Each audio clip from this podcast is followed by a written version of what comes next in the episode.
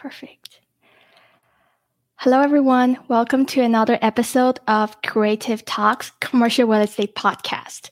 Today, I invited my friend Harry, director of Old Capital in Houston, Texas. And in this episode, we will talk about the oil price war, how it affects the Houston multifamily market, what are some of the opportunities that are available in a downturn, and what lenders are doing at this moment of the market. So um, let's start with a little bit self introduction. Henry, would you like to do a little bit introduction of your company and also your position, what you do, please? Sure. Um, Old Capital is a multifamily mortgage brokerage based out of Dallas, Texas. And I actually started at Old Capital uh, six months ago to head up the Houston market.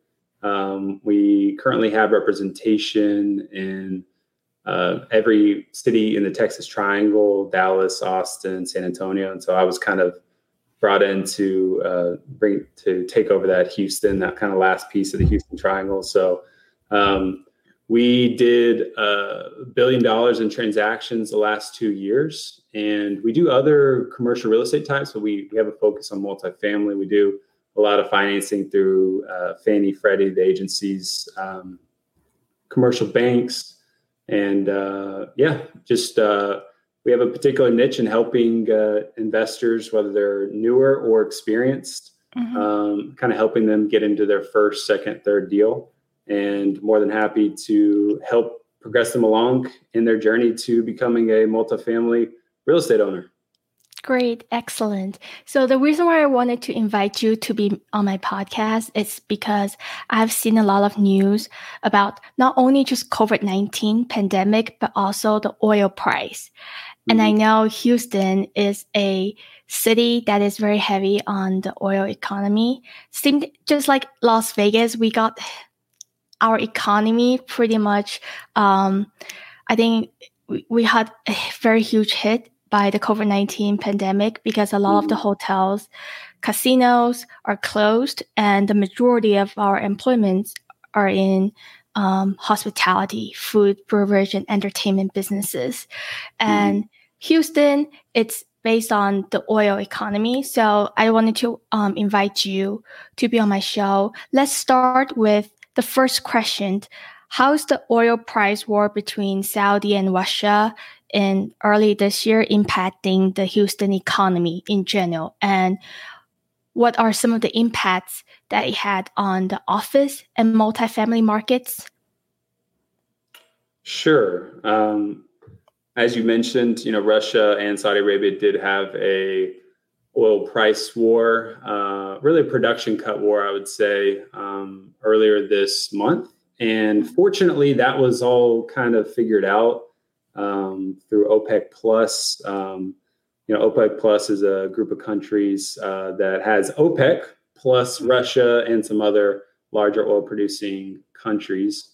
And uh, they agreed to a oil production cut of 10 million barrels per day. And their production was pre-coronavirus, and I'm using round numbers here, was around 100 million barrels a day, and actually decreased it, uh, de- decreased their production by about 10 million barrels per day, and they're going to do that for May and June. Um, unfortunately, with the coronavirus, uh, demand for oil is uh, estimated to decrease by 35 million barrels per day. Mm-hmm. And so you have a you have a production cut of 10 million barrels per day and a, and a decrease in demand by 35. And so we still have a good amount of oversupply that's going to be happening for a while. And ultimately, that oversupply is going into these uh, reserves. And so mm-hmm. there's a lot of supply that's being stored right now, and uh, that could take a little while to um, go through whenever demand does come back up. And ultimately, what that's done to oil prices, it's dropped them significantly. Earlier this month, we actually had the price of WTI, which is West Texas Intermediate, which is the uh, benchmark oil price for, uh, I would say, all of the United States, really. And WTI is just a, um, it's just the location of where that oil comes from, and it's from the Texas and surrounding area. And so um, oil prices dropped to negative $37 a barrel uh, for one day, which is pretty incredible if you think about it. Um, essentially, traders were paying these producers to not give them oil. Um, now, what is how does that affect you know Houston and Texas in general? Um, it, the Dallas Federal Reserve actually does a survey of all these different um, oil companies, oil producers here in Texas, and um, they have um, asked them certain questions. And one of those questions is, what do you need the price of WTI to WTI to be in order for you to maintain your business, in order to cover operating operating expenses? And so they ask them two questions. They say, what do you need the price of WTI to be in order to drill new wells? And what do you need the price of oil to be in order to maintain existing wells? Well, to drill new wells, um, WTI needs to be $50 per barrel. In order to maintain existing wells, just maintain existing wells, um, they need WTI to be on average $30 per barrel. Now, right now, uh, I looked right before we jumped on this call, WTI is around $20 a barrel. And so we have kind of a challenge there. Um, and, you know, ultimately that's going to lead to job losses here in uh, Houston. You know, Houston has a very um, nice concentration in oil. We're kind of considered the um, oil capital of at least the United States, if not the world. We have 4,600 um, oil uh, and gas related companies here in Houston. And ultimately, what that means is 10% of all jobs in Houston are actually related to energy. Mm-hmm. And, um, and energy jobs actually pay more than the average um, wage here in Houston. And so while we while only 10% of the jobs are related to energy, actually 20% of all wages in Houston come from energy.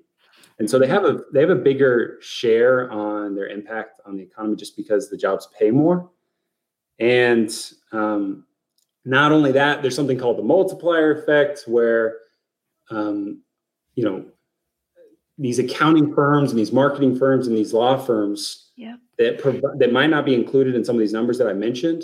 Mm-hmm. They generate revenues from the oil and gas industry as well. Yeah. And so, um, what the Greater Houston Partnership, which is the organization here in Houston that actually um, uh, helps promote economic um, activity and growth here in Houston. They estimate that one third of the Houston economy is tied to oil and gas. And so, um, obviously, if that's the case, when oil prices go down, it's going to have an effect on Houston, um, mm-hmm. Houston's economy. Not only that, on the multifamily uh, industry as well. And so, mm-hmm. really, I think the biggest you know drivers for multifamily are um, you know revenues and expenses of course if you look at any income statement you'll see that and on the revenue side you'll see occupancy and um, you'll see rental rates and so those are the two uh, big big things that affect um, your income from multifamily assets and if you're uh, losing a lot of jobs in houston then you know you could definitely see some challenges there so right now our unemployment uh, initial claims here in houston are about 400000 um, and that's you know not the most up to date data. Mm-hmm. Um, we're expecting that number to get bigger, and if you were to compare that to the uh, 1980s, um, we're quickly approaching what what what happened in the 1980s. So mm-hmm. Houston is a bigger economy now and has a larger population now, and so um, the unemployment rate um, and during the 1980s, energy bust was around thir- uh, 13%. We're, we're, we're definitely getting there. Uh, nobody knows exactly how that's going to play out. But if these unempl- if these jobs are being um, lost, and ultimately we're going to have an impact on uh, the the income coming in. Now, there's also a counterbalancing uh, component to this as well, though. Uh, the counterbalancing effect is all the stimulus checks that have been coming in. So mm-hmm. um, obviously, the federal government did a stimulus check of $1,200 per adult that makes less than $75,000. And that's whether you lost your job or not. Mm-hmm. And uh, you got an additional $500 per kid that you had. and but also then you have your unemployment uh, benefits as well. Texas provides unemployment um, benefits. I think it maxes out at about $500 per week. And um, if you multiply that times four weeks in a month, that's about $2,000 a month. That per year, that's about $24,000. Uh, the, the federal government has decided to give an additional $600 per month mm-hmm. for the unemployed. Right. And so we're looking at, um, if, you, if you can do that same calculation, we're looking at about $50,000 per, um, per person, you know, that they could be making per year if they lose their job. Now, for a lot of people, that's actually more money mm-hmm. than they normally make. And so you have some counterbalancing things here. You know, we, on, on the one side, we have unemployment going up. On the other side, we have all these stimulus checks coming in, and um, occupancy. Um, really, the number that everyone's looking at is collections. That's the big number that everyone's looking at with regards to multifamily um, mm-hmm. collections from the property management companies um, that I have relationships with here here in town.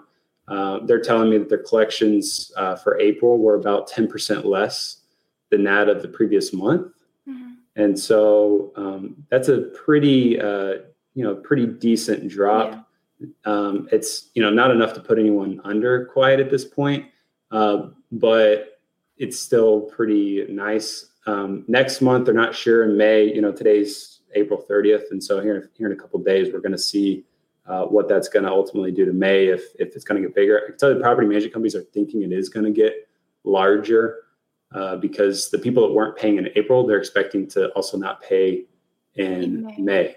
And so, uh, on the plus side to all of this, I know I've just kind of spat out a bunch of more negative information. Some of the economists here in Houston are um, they're thinking we're going to do about a 10% drop in GDP in 2020, and then in 2021 we're going to gain all that back. So this seems to uh, this could be kind of a temporary hiccup in the multifamily space. Office is kind of a different story, as you mentioned earlier. Um, you know, office uh, even before coming into this uh, mm-hmm. crisis that we're having now was already having some challenges. Mm-hmm. Um, they were at about 25% uh, uh, availability um, even before we went into this, and there was uh, uh, a, a, regular cadence of negative absorption going on before all this happened. And so, plus there's new office under construction, about 3.5 million square feet. Um, and so, right now, everyone's thinking it's going to be a while before um, the office space kind of gets below that 20, 20% availability. Mm-hmm. Um, so, yeah, that's kind of where we're at with multifamily and office. Great, excellent. And how is the construction price before the crisis and after the crisis compared? You know, construction prices um, are really a factor of labor and mm-hmm. materials. Yep. And uh, unfortunately, um, these haven't really come down a whole lot. And mm-hmm. so I expect uh, the price of construction to be about the same as it was before. In fact, um, I am hearing some supply constraints that uh, are potentially going to cause certain materials to to have a, to be a little bit more challenged to get it, to get a hold of, which could yeah. increase the time it takes to complete yeah. construction. Mm-hmm. And if that's the case, obviously, the longer you're holding an asset before it's generating income, the more costs there are yeah. associated with that. And mm-hmm. so, um, I do think a lot of the construction projects that already are happening right now lenders don't want to take back a half completed project so of any course, construction yeah. project that's already in that's already in process is likely going to be completed mm-hmm. um, so i don't see i don't see i don't expect to be driving down the road and see any half completed multifamily uh, projects mm-hmm. and i think that um, ties to our next question. So mm. I did a little bit of research about the Houston mark, uh, multifamily market before I invited you to be on my podcast. Of course, I have, I have to do my homework right beforehand. Right. So um, one of the report is either from a big national brokerage firm. The report says the Houston multifamily market was expecting to deliver 17,000 units in 2020. And obviously, this report was released before the COVID 19 pandemic and the oil price war. So, and you were speaking about the construction process. You know, banks won't take back a half completed project? And what are some of the things you see that developers or lenders are trying to figure out to continue complete the project and also the leasing period, the lease up period for on the multifamily building? Right. So yeah, as I said before, you know, any anybody who's already under construction on a project, the absolute worst type of asset is something that's half completed. Um, ultimately the problem becomes you know you don't want two different general contractors working on the project and so you mm-hmm. ideally you want that general contractor to, yep. to continue um, working on that particular asset mm-hmm. um, i foresee so i foresee those pro- now for new construction projects now's uh, a little bit tougher time to get a new construction project kind of off the ground um, mm-hmm I'm expecting to see you know lower le- lower leverage on some of those types of projects if you're using a commercial bank. Mm-hmm. Um, now, in the construction industry, is not only just ground up construction, but it's also um, you know improvements of the property as well. So if you're going to do any type of renovations on a particular project, mm-hmm. you're also going to be using contractors, mm-hmm. and some of those um, multifamily owners have pared down.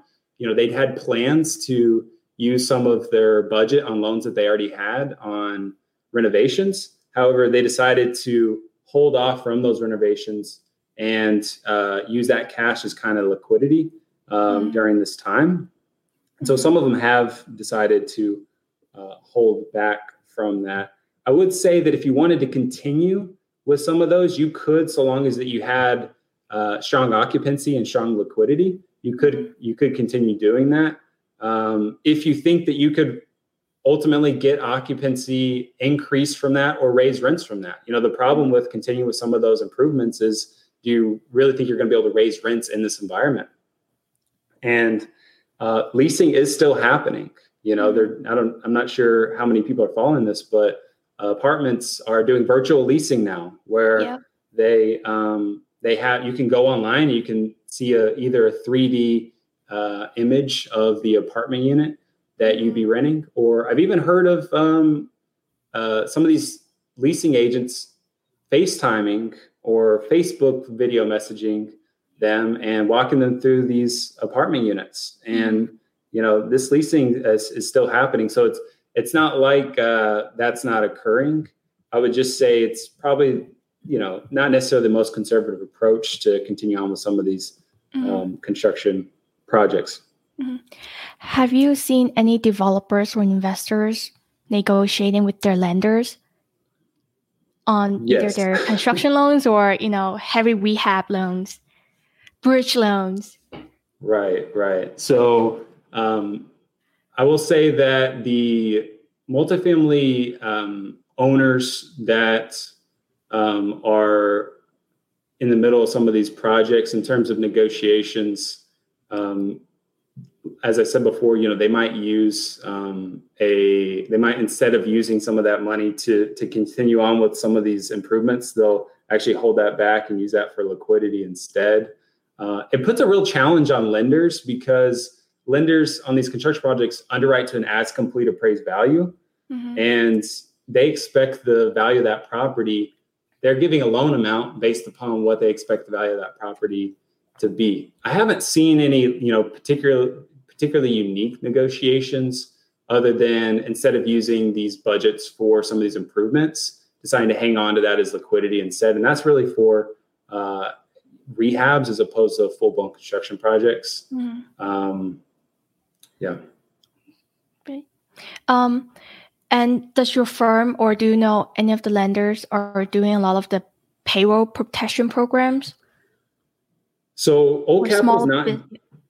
Yeah, okay. Old is not uh, doing uh, participating participating in that program, but I do know a lot of people that are participating in that program, and really the multifamily investors are benefiting from that mm-hmm. because they can go to their property managers who uh, a lot of them are not all of them right like the Greystars you know they're I, i'm guessing they're not going to qualify for that program because there's a 500 employee um, minimum benefit. Mm-hmm.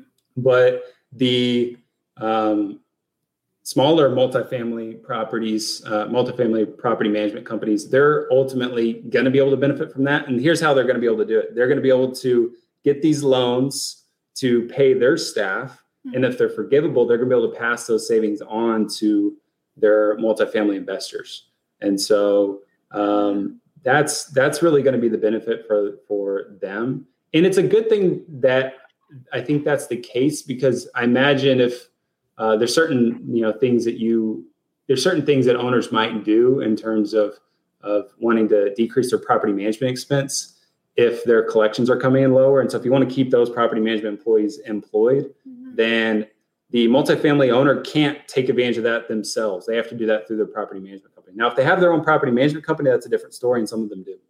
Mm-hmm.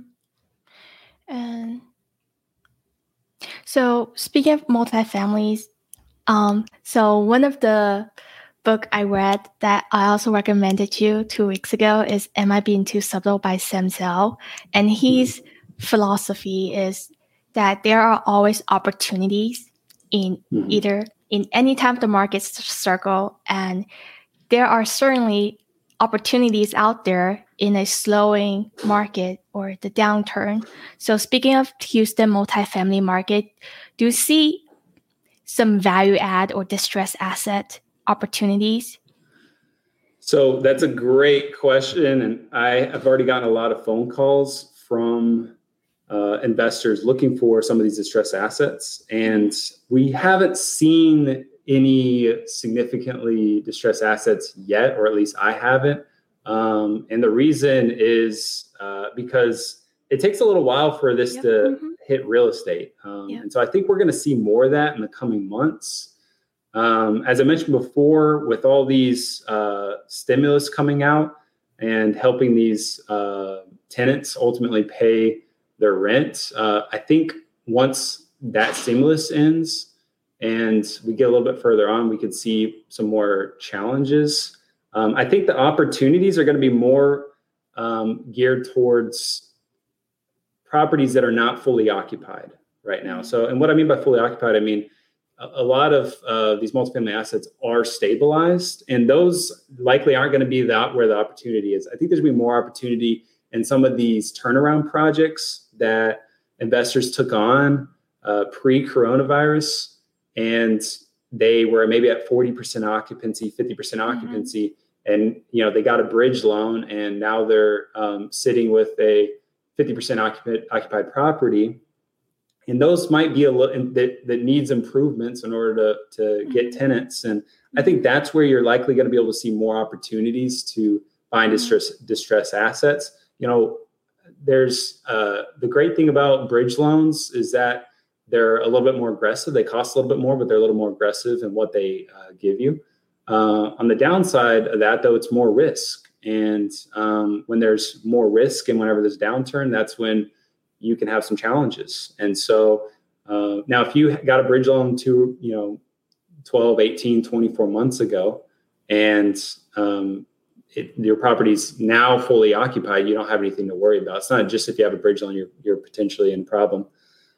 I think Fannie and Freddie uh, getting into those types of loans um, have been a really great choice for multifamily investors because they um, have a very standardized process mm-hmm. um, that's really applied to almost all their investor all, all their borrowers and you know they've uh, they've immediately came out and were offering forbearance to um, any any anybody who is showing distress in, in their um, portfolio so long as that distress came from the coronavirus um, mm-hmm. now the bridge bridge lenders, you know, that's on a case by case basis. You don't know what type of agreement, you don't know how their bridge lender felt about all this and how much of a leash um, these bridge lenders gave their borrowers. So I think that's one opportunity uh, in terms of finding um, some of these more distressed assets that were uh, that are low have lower occupancy.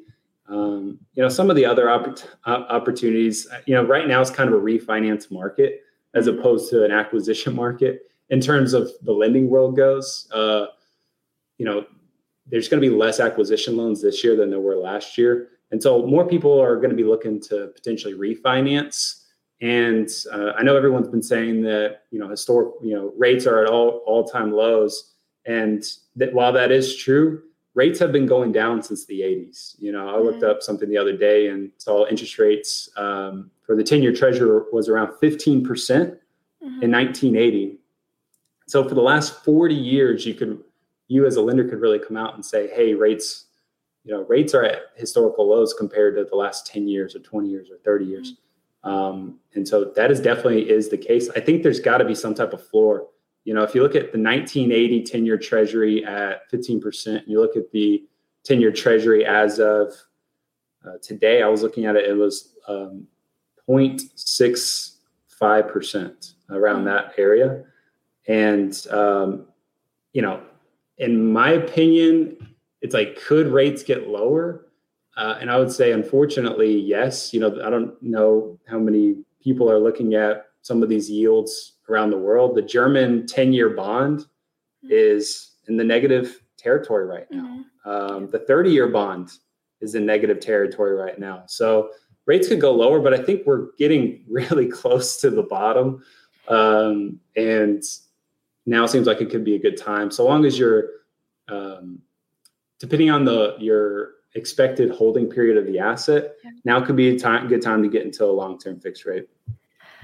From my experience, I had one lender who said that it's better because I asked her about a renovation, like a multifamily heavy rehab project, and then she said it's better to wait for like a month or two because mm-hmm. even though the rate is pretty low right now, but some lenders out there might not be able to give you a high LTV as before mm-hmm. the COVID 19 pandemic. So if you really want to um, get a higher um, leverage, then she suggests me to, you know, wait like a month or two.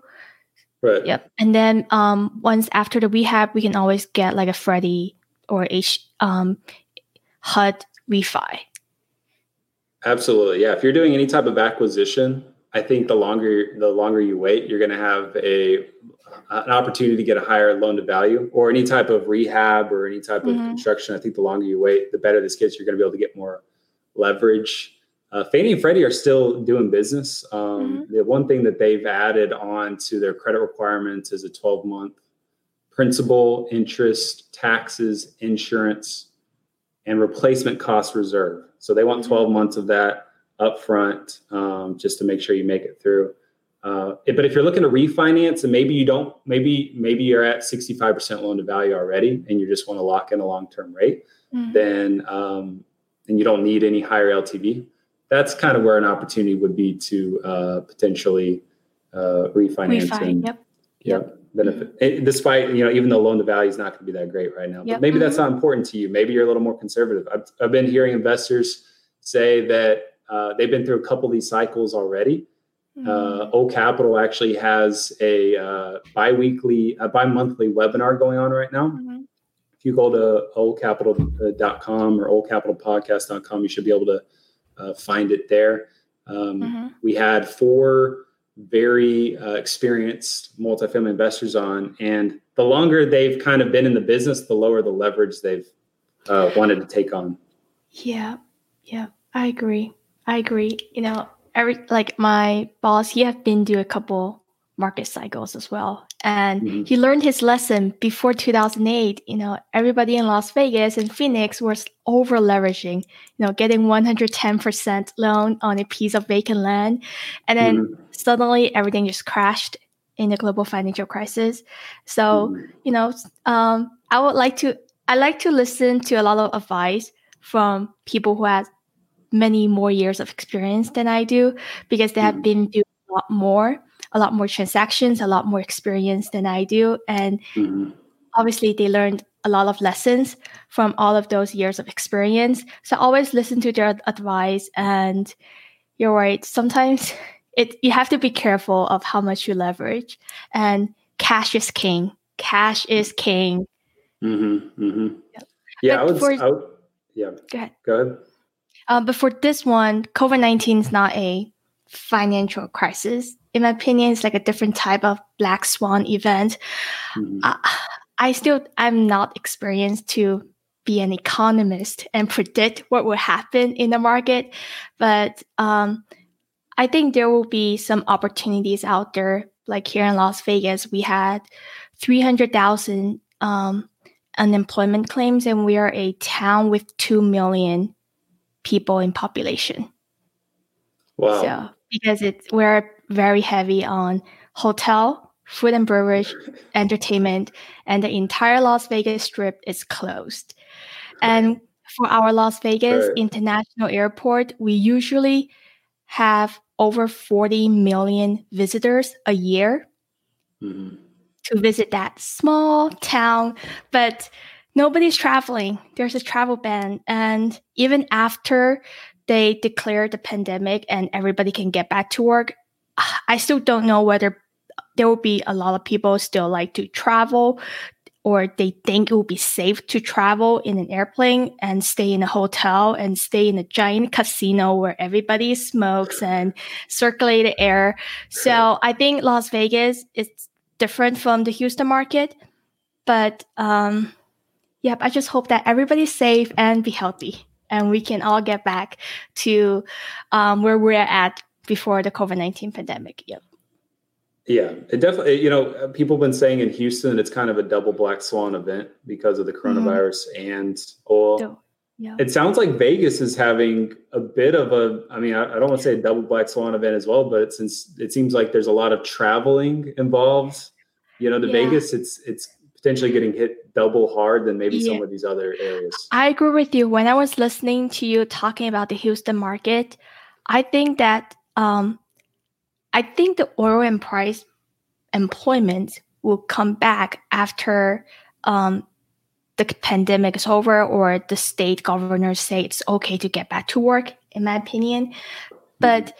because of the coronavirus, some people might not want to travel in the next 12 or 18 months. It's like a much longer after effect impact. Mm-hmm. So that is what I'm worried about about Las Vegas. And because, you know, some companies they say that the employees cannot travel during mm-hmm. the pandemic or um, some companies don't want to host a convention and we're a big town on conventions. Our Las Vegas Convention Center is one of the largest, if it's not the largest, convention center in the United States. Right. Yep. Yep. So, anything else that you would like to add, Henry? No, nothing else for now. I actually uh, really appreciate the opportunity to come and uh, be on here. I really love your uh, channel and have been watching a lot of your videos and really enjoyed all your guests. So I appreciate you letting thank me you. be a part of this. And uh, yes. yeah, thank you so much. Thank you. And if anybody has any questions or they would like to reach out to you, it's okay if they connect with you on LinkedIn. Yes, that'd be great. I have my contact information there as well. Uh, just go to my LinkedIn page and click the contact info, and you'll see that right there. Yep. And also, Old Capital has their own podcast. It's more about the multifamily side. So if you're interested, if any of the audience who are interested in multifamily um, and especially Texas market, feel free to reach out to Henry. Great. Thank you so much, Minja. I really Thank appreciate so much, it. Everyone, thank you. Okay, let me